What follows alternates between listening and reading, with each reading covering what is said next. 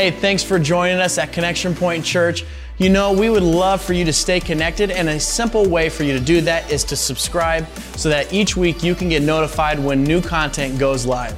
We'd also love to keep in touch with you throughout the week, and the best way to do this is through our Connection Point Facebook page. Now, with all that being said, let's go to this week's message with our lead pastor, Zach Maddox. Uh, one of the things that we like to do uh, at Christmas time at Connection Point is as a reading of the Christmas story. And, and we like to do that to annually be reminded of what it is that we're celebrating this time of year. It's something very specific, and it's, it's something that really matters. It's important. And, and what I wanted to do this year, before we read the Christmas story, which, which we will do, is I just wanted to take a look at and give some further background for us to consider. I think sometimes we become so familiar with the Christmas story it can kind of lose the significance it's meant to have in our lives. And I think sometimes we forget that there was a 2,000 year lead up to the baby born in Bethlehem. There was this anticipation of someone who would come and set things right. And it had been a long time coming. And so, what I want to do is just take a look this morning briefly at, at some of that anticipation and what it is that it means for Jesus Israel's Messiah to have come. It means some really important things for us. And the first thing we find as we examine the Old Testament, because that's where we really look for this, is we find that the coming of Jesus the Messiah, it meant the destruction of Satan and the deliverance of mankind. How many think that's a good thing? That's huge.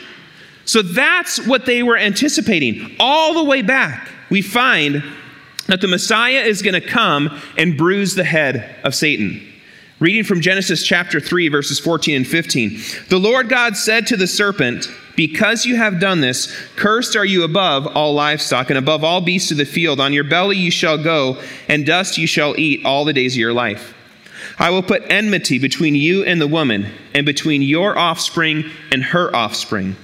He shall bruise your head, and you shall bruise his heel. All the way back at the very beginning, we're awaiting one who will come to set things right. The Messiah would come to destroy Satan and deliver men and women from his dominion. This is big stuff.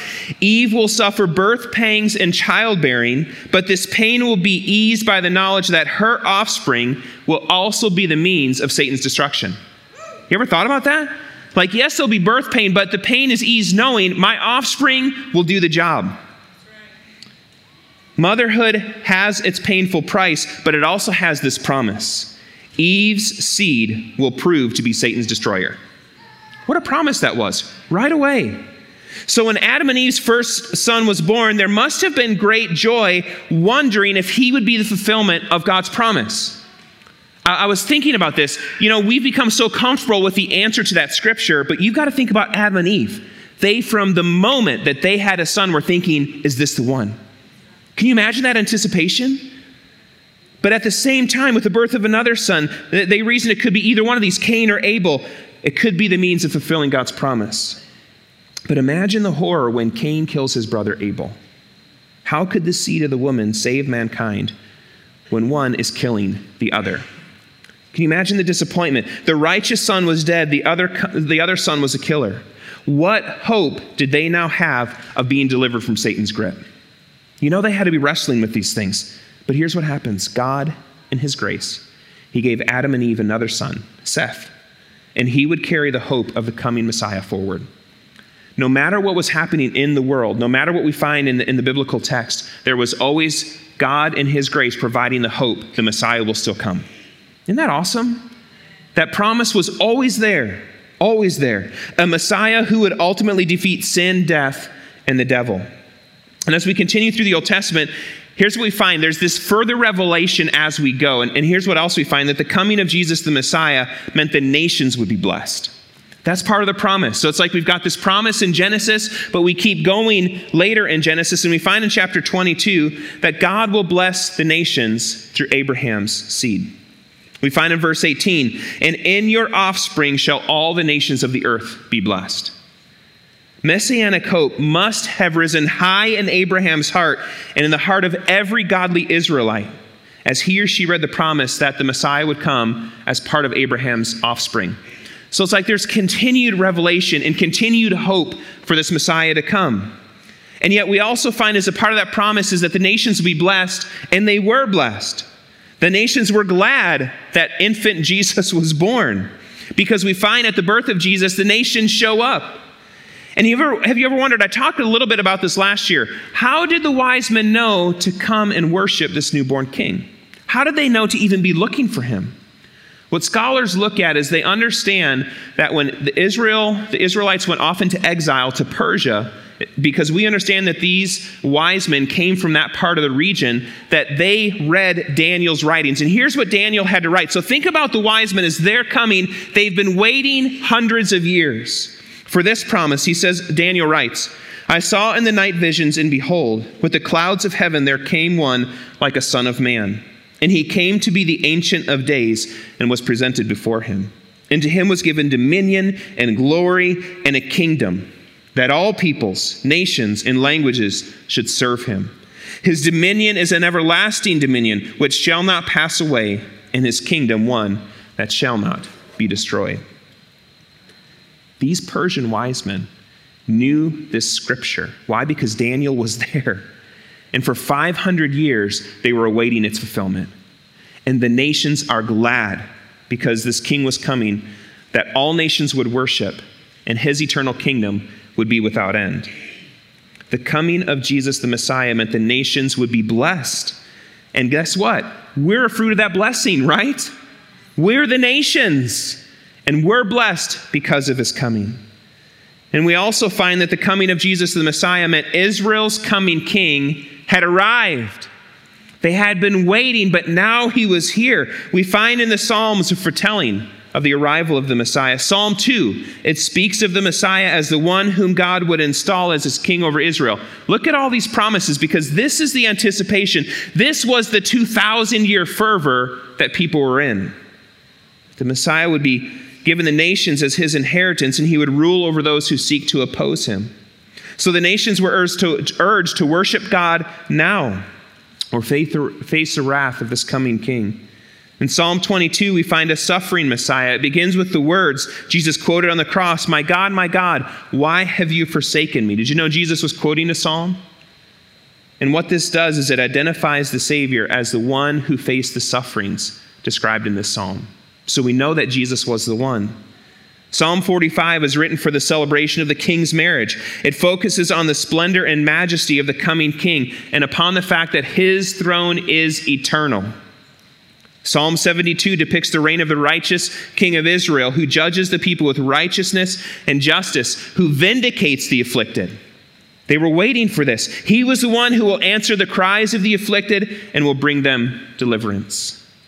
Psalm 110 speaks of the installation of the Messiah at the right hand of God who will rule over his enemies. Not only is he to rule as king, but he's also the eternal priest. He will come to the earth to right all wrongs. We find Elijah, Elisha, and Jonah. In their person and work, they anticipated the coming of the Messiah. Isaiah, Jeremiah, and Micah, they speak of the Messiah who will finally and fully deliver the people of Israel and restore them after their judgment and exile. Zechariah speaks of a king coming, uh, king mounted on a donkey. Malachi, of one like Elijah, who's going to announce his arrival.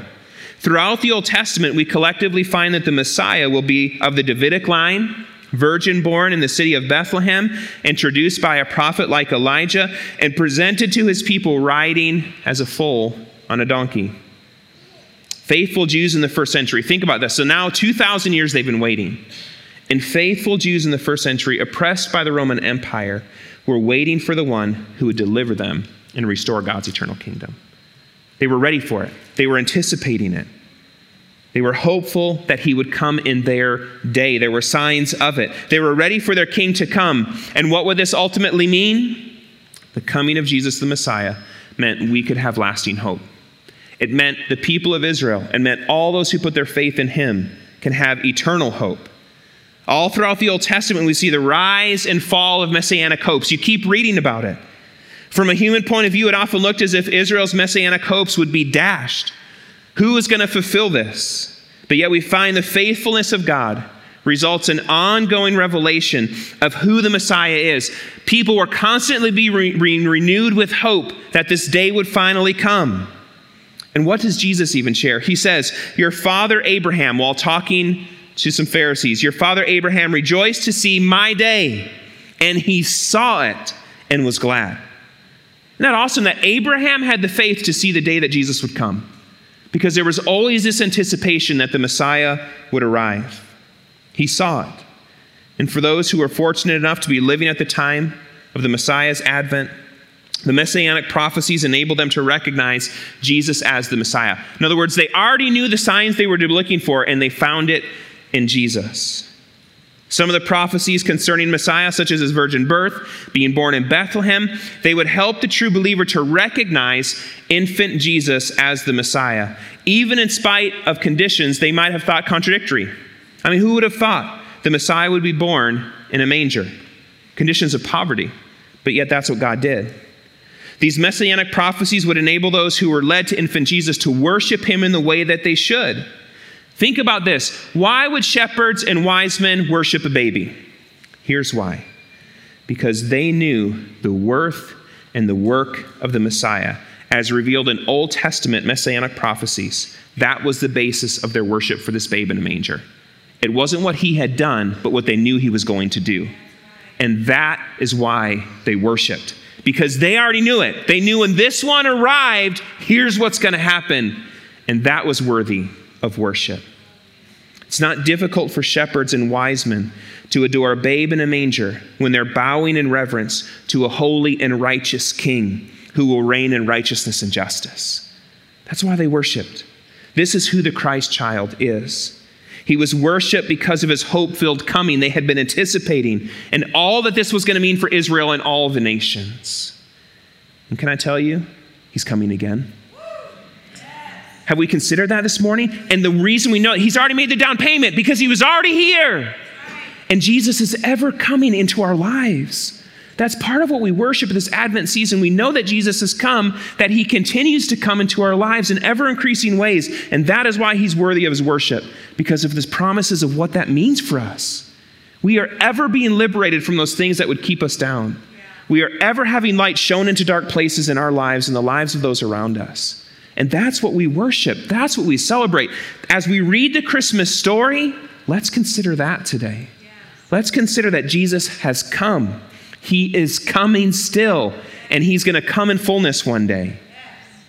The Advent, as we study and look at Christmas and His coming, as we find that hope has a name, and His name is Jesus. And it's with this background I want us to listen to the Christmas story this year. That hope has a name, His name is Jesus.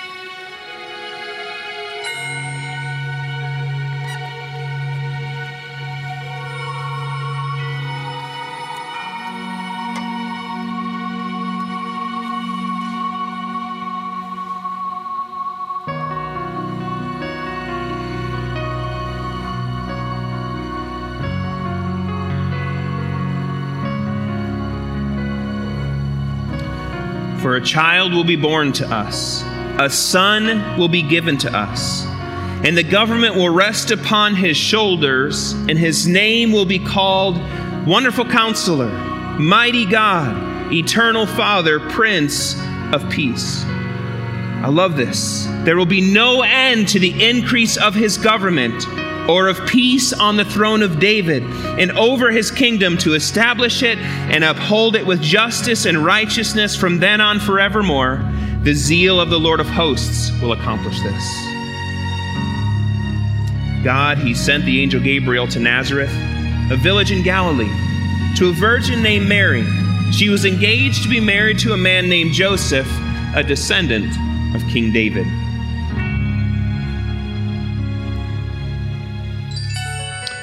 Gabriel appeared to her and said, Greetings, favored one. The Lord is with you. Confused and disturbed, Mary tried to think what the angel could mean. Don't be frightened, Mary, the angel told her. God has chosen to bless you. You will become pregnant and have a son, and you're to name him Jesus. He will be very great and will be called the Son of the Most High. But Mary asked the angel, How can I have a baby? I am a virgin. The angel replied, The Holy Spirit will come upon you. The power of the Most High will overshadow you. So the baby born to you will be holy, and he will be called the Son of God.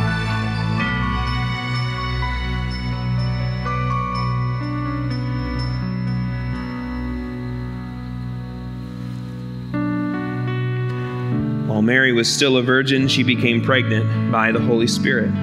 And Joseph, her fiance, being a just man, decided to break the engagement quietly so as not to disgrace her publicly. As he considered this, he fell asleep, and the angel of the Lord appeared to him in a dream.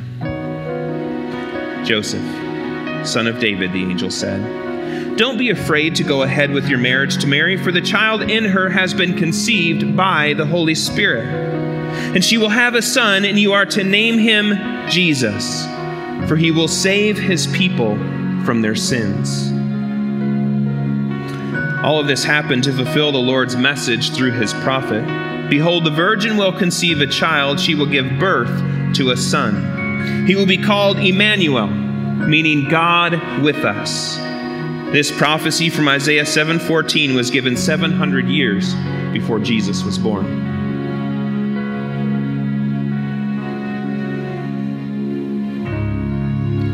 Joseph woke up, he did what the angel of the Lord had commanded him. He brought Mary home to be his wife, but she remained a virgin until her son was born. And at that time, the Roman Emperor Augustus decreed that a census should be taken throughout the Roman Empire. All returned to their own towns to register for the census, and because Joseph was a descendant of King David, he had to go to Bethlehem in Judea, David's ancient home. He traveled from the village of Nazareth in Galilee and took with him Mary, his wife, who was great with child. And while they were there, the time came for her baby to be born. She gave birth to her first child, a son, and wrapped him in swaddling clothes and laid him in a manger. That night, there were shepherds in the fields outside the village guarding their flocks of sheep. Suddenly, an angel of the Lord appeared among them, and the radiance of the Lord's glory surrounded them. They were terribly frightened, but the angel reassured them. Don't be afraid, he said. I bring you good news of a great joy for everyone. A Savior, yes, the Messiah, the Lord, has been born tonight in Bethlehem, the city of David. And this is how you will recognize him. You will find a baby lying in a manger, wrapped in swaddling clothes. Suddenly, the angel was joined by a vast host from heaven, the armies of heaven, praising God and saying, Glory to God in the highest, and on earth peace, goodwill toward men.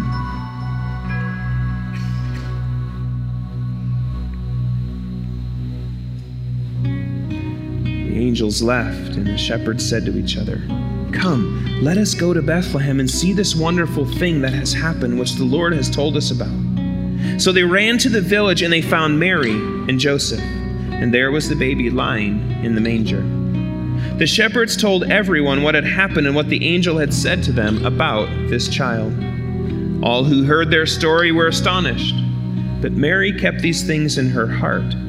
The shepherds went back to their fields and flocks, glorifying and praising God.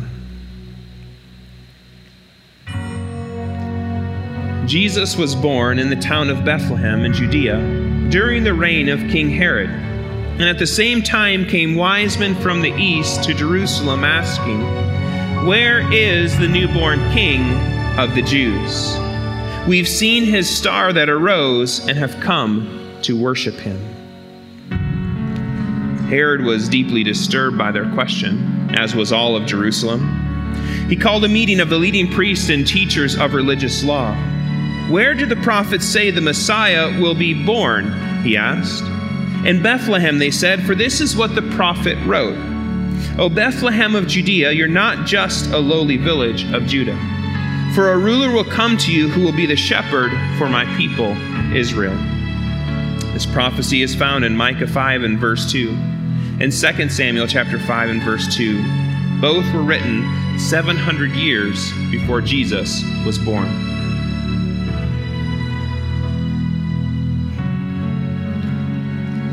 So Herod sent a message to the wise men asking them to come to see him. At this meeting, he learned the exact time when they first saw the star.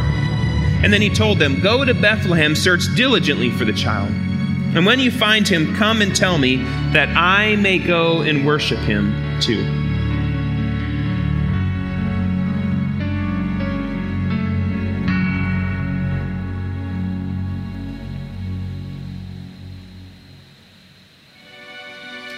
After this meeting, the wise men went on their way, and once again the star appeared to them to guide them to Bethlehem. It went ahead of them and stopped over the place where the child was. When they saw the star, they were filled with joy.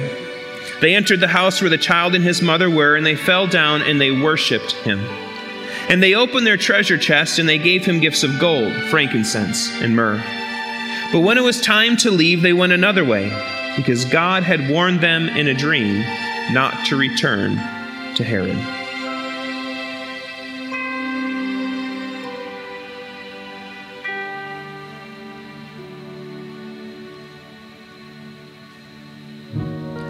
After the wise men were gone, the angel of the Lord appeared to Joseph in a dream. Get up, flee to Egypt with the child and his mother the angel said, Stay there until I tell you to return, because Herod will try and kill the child.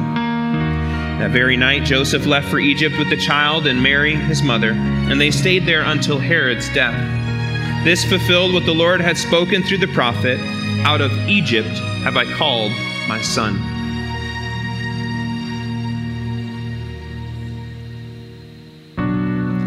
Herod was furious. When he learned the wise men had outwitted him, he sent soldiers to kill all the baby boys in and around Bethlehem who were two years old and under because the wise men had told him that the star had first appeared to them about two years before. Then later, when Herod died, God's angel appeared in a dream to Joseph in Egypt. Get up, take the child and his mother, and return to Israel all those who wish to murder the child are dead. So Joseph obeyed. He arose and he took the child and his mother, and he re entered Israel. When he heard, though, that Herod's son had taken over as king in Judea, he was afraid to go there. But then Joseph was directed in a dream to go to the hills of Galilee. On arriving, he settled in the village of Nazareth fulfilling the words of the prophets, he shall be called a Nazarene. For God so loved the world, he gave his one and only Son, so that whoever believes in him will never perish, but be given eternal life. And this is the story of Christmas.